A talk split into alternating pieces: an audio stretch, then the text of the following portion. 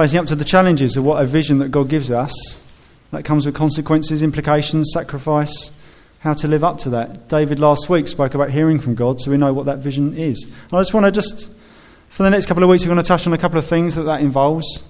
And today, I want to talk about the future. I want to talk about the God who swears. Did you know he swears? Heresy. He does. He does, but not that kind of swear. I was going to bring a swear box this morning, but that was more for you guys rather than for God. But potty mouths. Not really, I'm joking. But I didn't. No props today again. You'll be pleased to hear. But I want to talk about the future. I want to talk about a God who swears. A whole different kind of swear when he swears an oath. And what that means, and how we can trust that, and how we can find our security in him.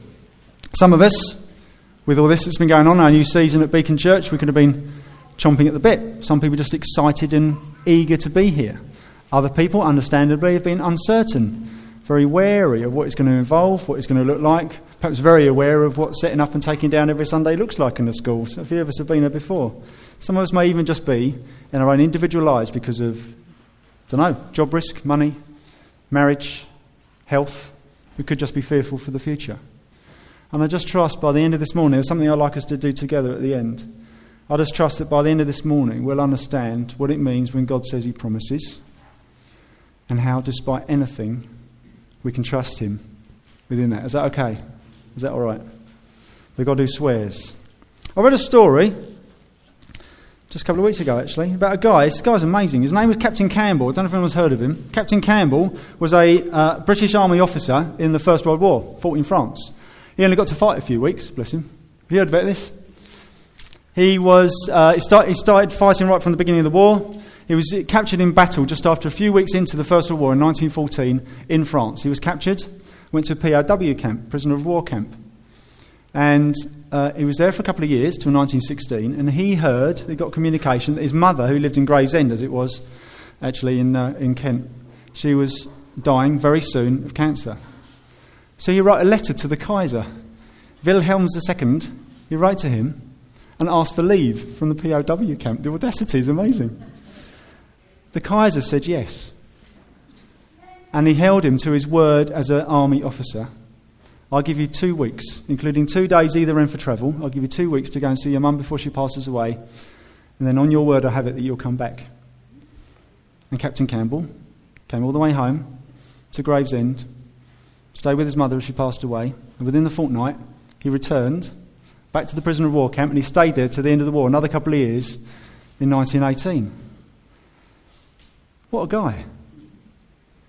And, not only that, the British Army as well. If I was one of his commanding officers over here, we're going, not in your Nelly, you're going back, you're staying here. Can you see that happening today? From all sides, the Kaiser as well. Can you really see that happening these days? I'm not so sure. That doesn't mean those days are any better than they are today, it's just it's different. But in those days, people's understanding of my word carried a weight, isn't it? What a guy to go, I'm free, I'm home in Gravesend with my family. I've been able to see my mum pass away. I've been able to see her laid to rest. I gave him my word, I returned to a prisoner of war camp, and I'm going back. What was going through his head as he went? But he did it. Real man of honour. I think it's fascinating. Do we experience that kind of weight of someone's word these days? Do we not? Nodding heads, shaking heads?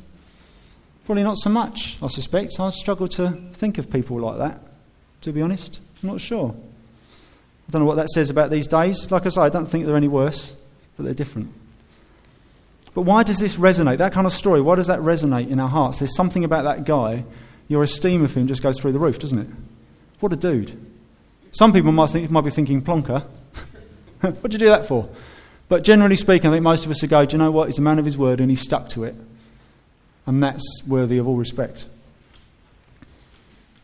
See, when we are asked to promise something, we can sometimes, rarely, sometimes often, struggle to live up to our promises. Sometimes because of circumstances, things change.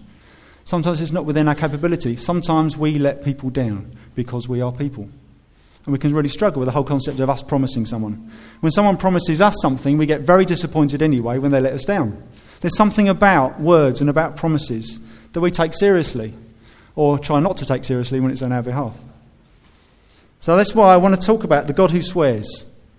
He swears an oath, and when he does it, he means it. Do you want to turn to Hebrews chapter 6? It'll be the second half of the chapter. Some of your Bibles might have delineated it into sections. It'll be Hebrews chapter 6 from verse 13 to the end.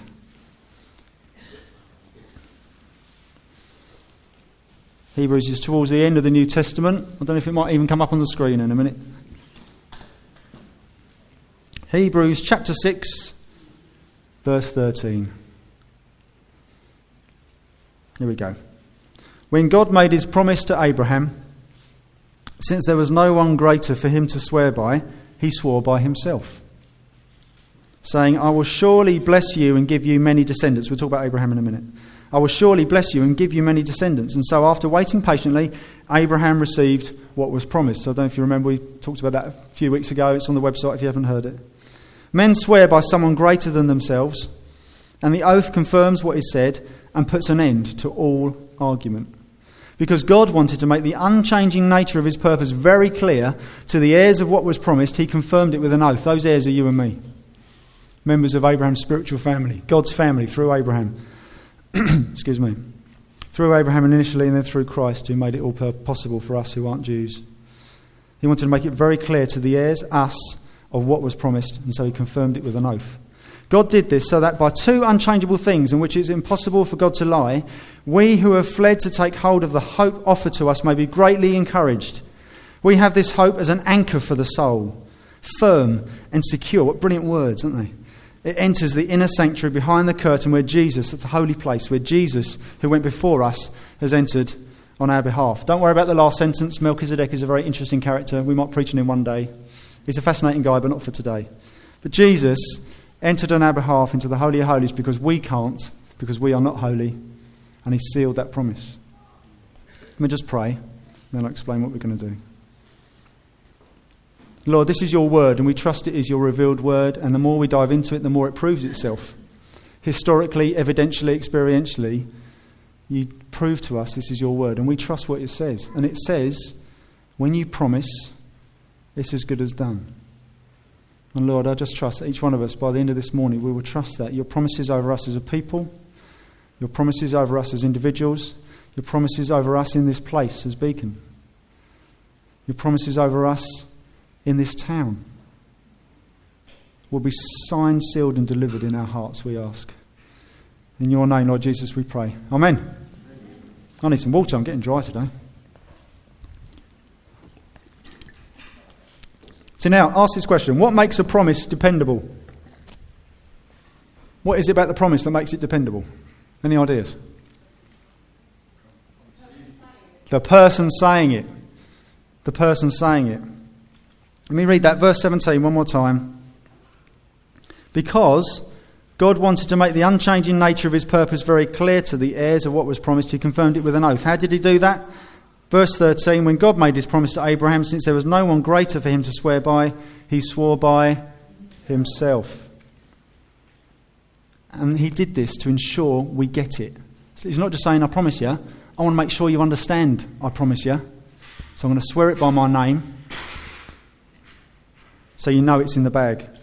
So I want to look at two things this morning. First, his dependability is the person who makes the promise. That's what makes the difference to a promise. I want to look at God's dependability and I just want to look at our possible responses to that before we do something together. Is that okay? First of all, his dependability. Understand this when we read the word promise, the P word in the Bible, it doesn't necessarily mean what we think it means in 21st century Western Europe. When we read the word promise in the original text, in the original Greek, promise, promises, promised, it's referring to a divine assurance of good. It's not just I'm, I'm hoping for the best for you. It's a divine, godly assurance of something good to come.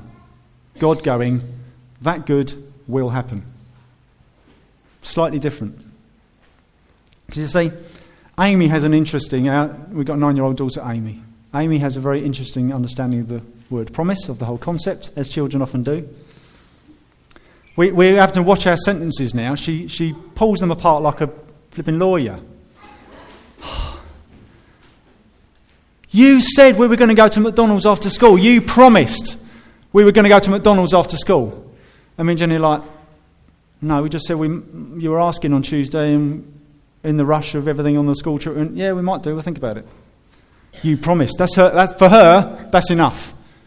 You promised we were going to go to McDonald's. And then we have the fight. So we've got no money or whatever. But when it comes the other way around, did you ask, did you um, clear your bedroom up like you promised you would? Well, no. Well, you, but you did promise. Well, I did, but, but there was something on CBBC that was a bit more important at the time. Well, can you do it now, please? Because I can't see any carpet. Okay, I promise, I promise, I promise, I promise I will do it after four o'clock club on the telly. I'll promise after I finish this little bit on Minecraft. I promise, I promise, I promise after I've eaten some more food because she grazes every half hour. She's not there. I promise, and she strives really hard with the tone of the voice and the body. I promise I will. It doesn't matter how much you try hard, darling. It doesn't change the promise. Or when we go in Tesco's, who's had this fight? Can I have a toy? Here we go again. No. You had one last week. You don't need any more. You've got a bedroom full of tosh and we can't see your carpet. I promise I won't ask next time. I really promise. See, different, eh? That word comes in. I really, really promise. Makes it different, doesn't it, apparently? I really promise I won't ask next week. So then we have the fight where we put our foot down, or now and again we say, okay, this time you can have a, a toy, next time no chance. Or we'll go halves on your pocket money. I promise I won't ask next week. And next week you go in there, can have a toy. So now we go shopping when she's at school.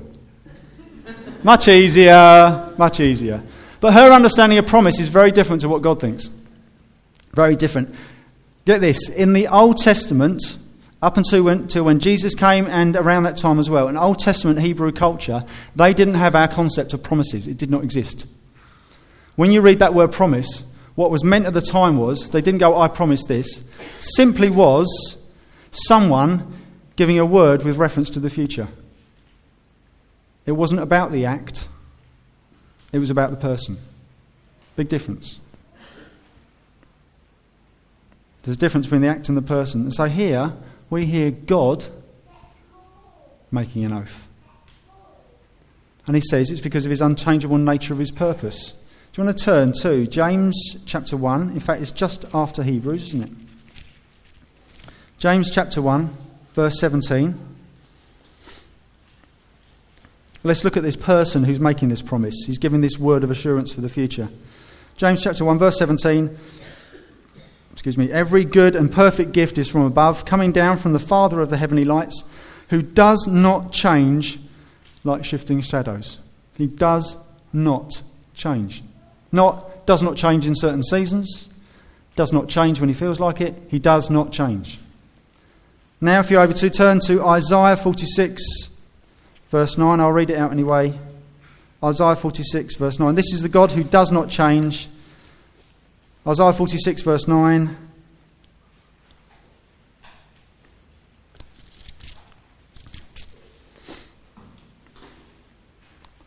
Remember the former things, those of long ago. I am God, and there is no other. I am God, and there is none like me, like we were singing earlier about Jesus. I make known the end from the beginning, from ancient times, which what is still to come. I say, My purpose will stand, and I will do all that I please. If I said it and I'm unchangeable and that's my plan, it ain't going to change. That's something we can rely on. Here is the unchangeable nature of who makes these promises. Makes a big difference, doesn't it? A big difference. And so, what he does, he doesn't just make this promise, he wants to prove it to us because he knows we're human and he knows we're a little bit stupid and he knows we look out for the get out clauses in the small print and we confuse matters because we think we're clever. He goes, I'm unchangeable and here's my promise. But to prove it, just so you get it, I'm going to swear it on my name. What do we do when we make an oath? In courts, I swear to tell the whole truth and nothing but the truth. What do people do? Sorry? Put your hand on the Bible. Because we like to put a hand on something greater. Some people say, I swear on my mum's grave. I don't like that, but some people do that. They try and swear on something that's kind of greater than them. Scout's Honour. Star Trek, I don't, I don't know. Never was a scout. I was watching films. Scout's honour. I swear on my mum's grave. I, I swear on my mum's life, people say, don't they? They try and swear on something bigger than them. I swear on the Bible. I swear on God. That's what people say, because they're trying to evoke something bigger than them to say, it's not just about me, I swear on that. And that reputation is in the line if I don't live up to this promise. And God is going, who's bigger than me? I swear on me. Nothing changes. That makes it concrete. It's concrete anyway because I'm the one who's making this promise. But so, so you get it, on my name, I make that oath. I heard a four year old say the other week if someone made God, that would make them God, actually, wouldn't it? Four year old philosopher. There is none greater than God. And he says, I swear by this, just so much I'm putting my reputation on the line, which I know won't be, won't be drawn into disrepute, because I'm me, and I'm unchangeable, and I'm good, and I do good all the time. Now do you get it?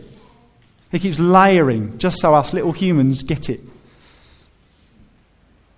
The unchangeable nature of himself, the unchangeable nature of his purpose, and he swears on his own name. So, those two things his unchangeability and him swearing on his own names, as that verse in Hebrews says, and then adds in those two unchangeable things and his inability to lie. Just for a third thing, just so you get it, means it's guaranteed and it's in the bag. Security in him, in the big things and the little things, whatever he promises over us. You can be as willing as you like to fulfill that promise. I really, really, really, really, really promise. I'll give you 17 reallys. How's that? But unless you're able to fulfill it, ain't going to happen, is it? You can be as willing to fulfill it as you like, but you also need to be able. God is willing and God is able. And if you don't think He is, we need to have a chat. I was saying to someone this week about a big problem they've got and they can't see an end to it. They're saved. I said to them, Do you think, step away from that for a moment, do you think Jesus is bigger than that? They went, Oh, yeah. Right, let's step back in and have another chat again. Don't think he's not big enough. He is. And he's always more than able to deliver. He is dependable. Full stop. How do we respond to his promises over us? If you don't know what your promises, his promises over you are, look in here first. Foundational stuff. But sometimes, through we believe in the gifts of the Holy Spirit, through prophecy, God revealing himself to us for us to weigh between us as to whether that is from God or not. Through prayer, through prophecy, we believe God gives us other promises within the promises. So there is eternal security in Him. It's all in the bag. But also within that, I promise to grow Beacon Church. I'm promising you a bigger plant pot for the plant to grow and not be stifled. Here we are. There's promises within the promises. All of those are dependable, but we can respond to them in different ways. We often do respond to them in different ways. Here's just a few examples. The list could go on, I suppose, depending on where you're coming from. But one, you could, you could ignore the promises and you can miss out. Some of God's promises are if you follow me, your life will work out. You can still decide to go the other way. Understand? Rather than, well, I'm going to go my own way and do what I want, but I'll let you sort it out for me. God's going, I'm going to help you learn a lesson then. Slightly different. So we can ignore his promises. But if we don't want to ignore his promises, we can still be. Here's the thing. What do we want? Herne Bay crazy for Jesus. When do we want it? We can get impatient, can't we? Come on, God, why aren't we 300 strong yet? There's how many 30, 40,000 people in Herne Bay? Why don't they all love you like crazy and dancing around and singing There's No One Like Jesus? Doing the rumba or whatever. And God's going, In my own time, people will join into my family. But it's in my timing, not yours. We can get impatient, can't we? Which is why I think it's fascinating, back at that part of Hebrews chapter 6, it's a very fascinating word that crops up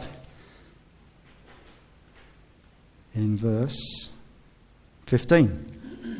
We can get impatient. I know I do. God, you promised me. Why not now? What says here? Verse 15. And so, after waiting patiently, Abraham received what was promised. It didn't come straight away, it didn't come overnight. It took a number of years. After God had said to him, I'll make you a father of nations, and he's like, I haven't got any kids. And all my bits are old and withered. And so is my wife's. So, how's that going to happen? But God promised, and they had to wait a number of years. There was a time when Abraham was impatient, and his wife. If you don't know the story, they had the promise over them that Abraham will be the father of many of a great nation, of many people, had no biological children. As far as they're concerned, they're too old to have any. And yet, Sarah, his wife, said, There's someone else you can sleep with to have a child. And they took it into their own hands, didn't they? Went a bit wrong, went a bit awry. And God showed, in His timing, if you're patient, the promise will be fulfilled.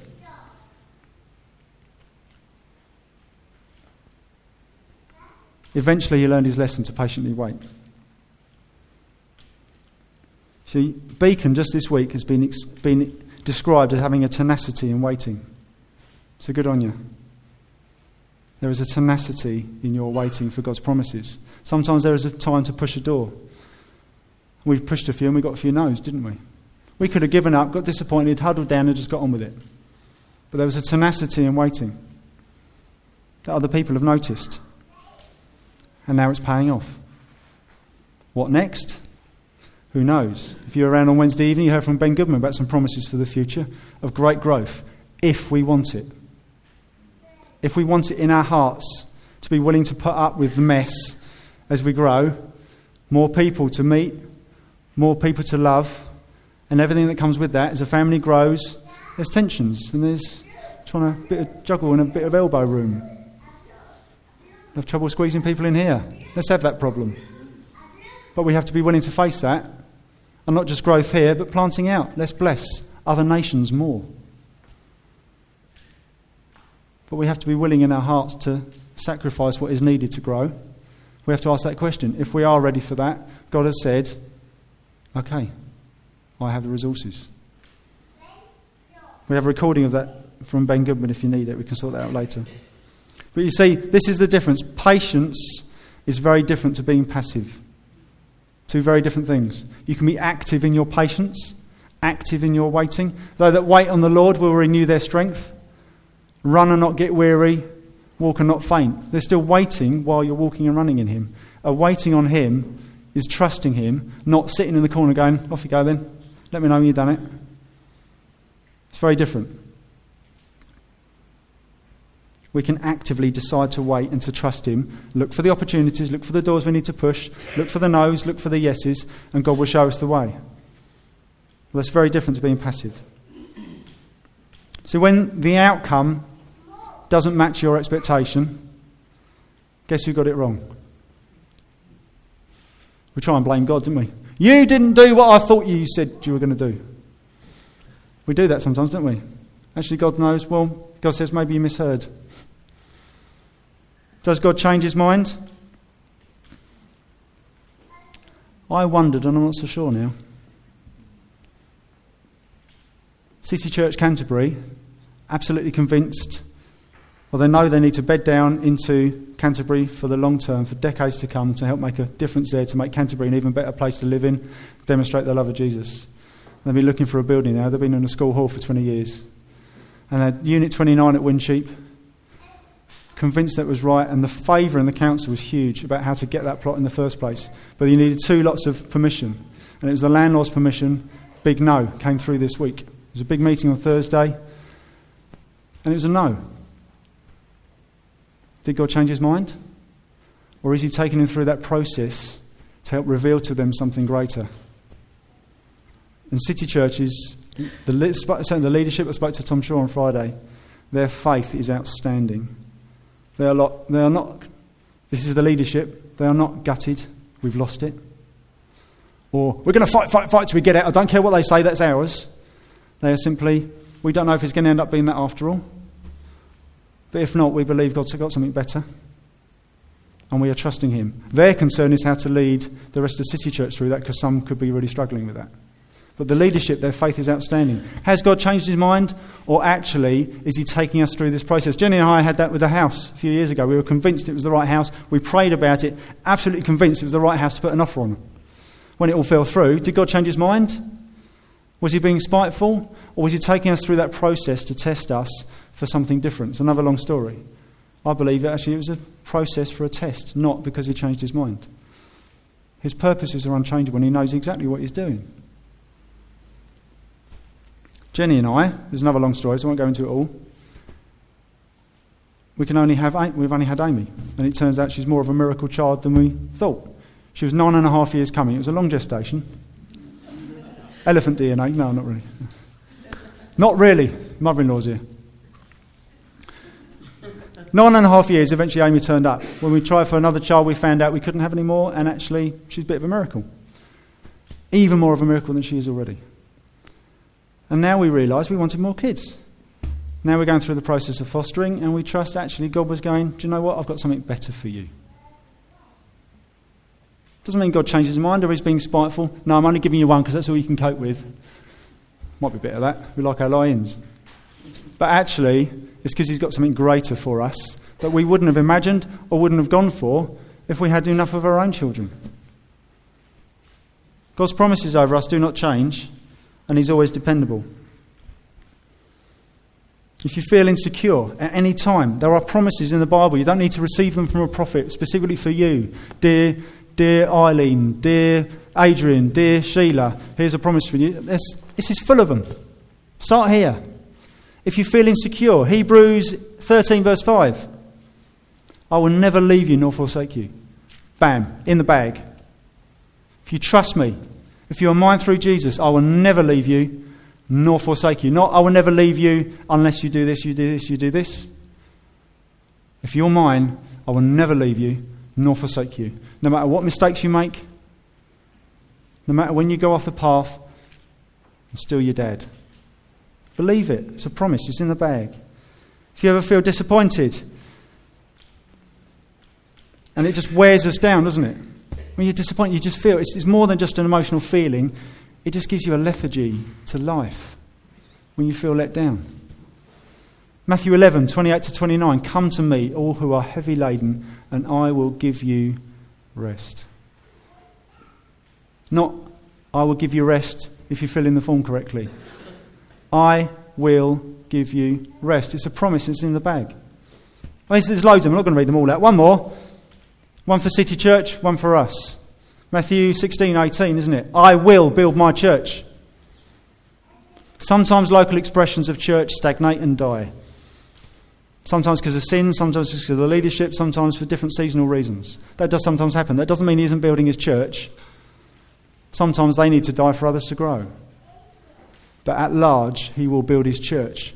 We are following his promises. We are trying our best to hear from him and step into them and be willing to take on the sacrifice. He's growing us. Look, I will build my church. It's a promise over us, and we can trust it because it's in the bag. And this is why at the end of Hebrews chapter 6, there's those last couple of verses from verse 19. It's because of that, our hope for the future. What picture language does the writer to the Hebrews use? An anchor. Massive, great ships put their anchor down, they don't move. How many millions of tons of steel these things are? When the anchor goes down, they, they do not move. We have an anchor for the soul. Who can give that? Only Him. Verse 19 We have this hope as an anchor for the soul, firm and secure. It enters the inner sanctuary behind the curtain where Jesus, who went before us, has entered on our behalf. That is more picture language of describing he is now, through his death, he has paid the price that we deserve to pay because we are unholy, we are sinful. There's a perfect God and an imperfect man, and there's a chasm between us. We can't reach across to him, but he stooped down to us. And Jesus took our sin on his shoulders and paid the price of separation from our Father for that instant. My God, why have you forsaken me? It's because of our sin was on his shoulders. He made that possible. And he rose again to seal the deal. Once and for all, rose to the Father's side, and what is he doing at the Father's side right now? Is he standing or is he he's sitting down because the hard work's done? There's a reason why he's sitting down. It's in the bag. Captain Campbell stood by his word. How much more can God, who is unchangeable and does not lie, stand by his word? He won't let you down. Your hope, your salvation is not just in the post. Your salvation, you've definitely got it to be here for Thursday. It's in your hands now. If you haven't already, unwrap it. It's available in Jesus. Do you have prophecies over you? Do you have promises over you, personal ones? Maybe you feel called to another country. Whatever it will be.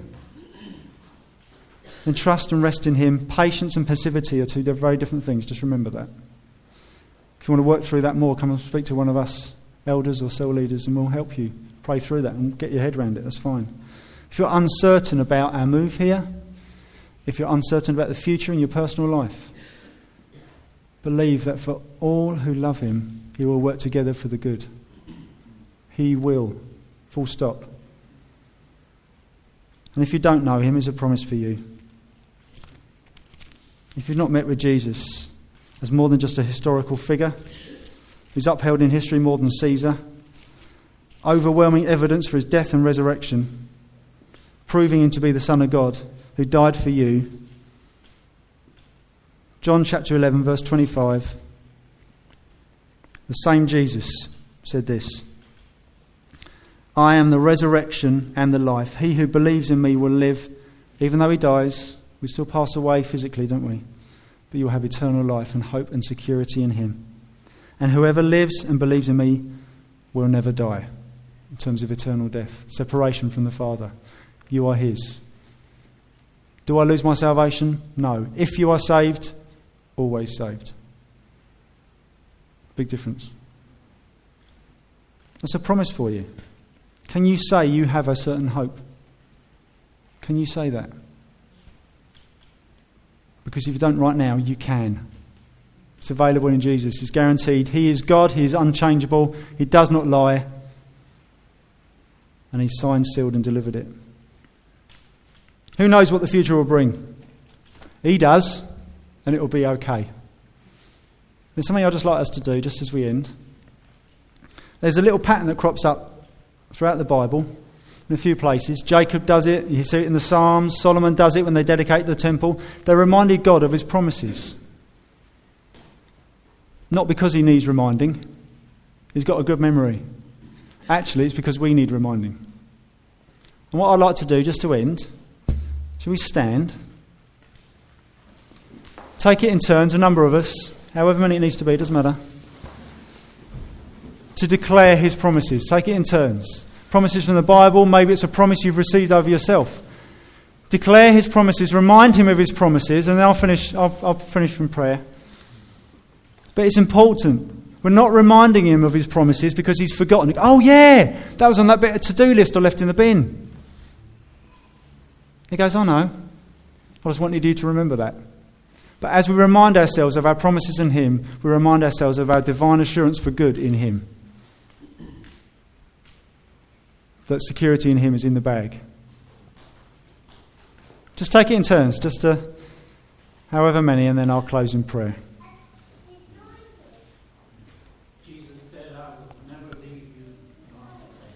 Amen. Jesus said, Do not worry about your life, what you shall eat, what you shall wear, what car you will have, what you will have, mm. what clothes you will wear, where you will be tomorrow. Do not worry about your life. Mm. The Lord is faithful to all his promises and loving towards all his made. All who call upon the name of the Lord will be saved. I am with you always to the end of the age. Mm. Trust in the Lord and do good, and you will live safely in the land and prosper.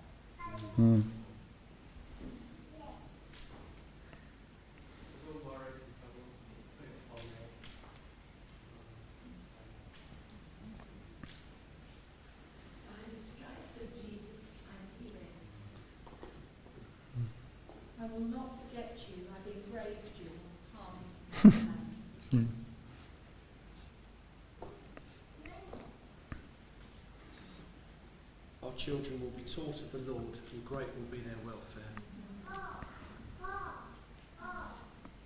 In my father's house are many mansions. I go to prepare a place for you. And if I go and prepare a place for you, I will come again and take you to be with me to myself. I will build my church. Mm. The gates of hell will not prevail against it. Mm.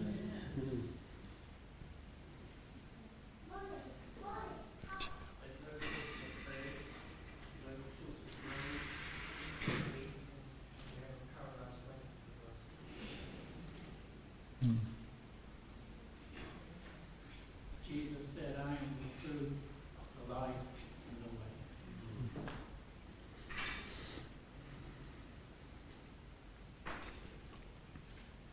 Jesus said, I will never leave you. I will never forsake you.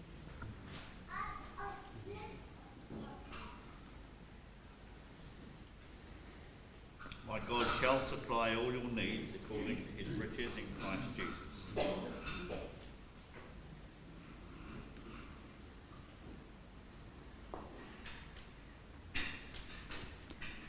Lord, these are just scratching the surface. It's barely the tip of the iceberg. But Lord, I just pray as these embed deeper in our hearts that our perspective of you will be wider. Lord, I pray that our vision, our understanding of you is far bigger than we had when we entered this room. That we understand that you are a God who loves your people. You love those who aren't yours yet as well. And Lord, you ask us to be in the front line in demonstrating your love to them. And Lord, as we bed down in our new home, Lord, I pray we'll feel at home quickly, that we might be able to welcome anybody who wants to come and join us, not just Sunday mornings, but elsewhere during the week. Lord, we're excited for the future, but it's only because we know you've got your guarantee, you've got our back. You're not just behind us and you're not just alongside us, you're out front going this way. Because you're a God who cares and who's involved in your people and your creation right now. So, Lord, as we finish now, we lift this up to you and we say, Lord, it's in your hands. Show us what you want us to do. Show us when you want us to wait. Show us when you want us to push a door. Show us when you want us to shut our mouths. We're happy, but we just want to know what you want from us each step of the way. We don't expect to see what's around the corner. We don't expect to see what's leagues ahead over the hills. We just want to know the next step each time, and we trust you for that. So, Lord, as we go from this place, remind us that it's all about you and you're amazing. In your precious name, Lord Jesus, we pray. Amen. Amen. Amen. Yes, Fred.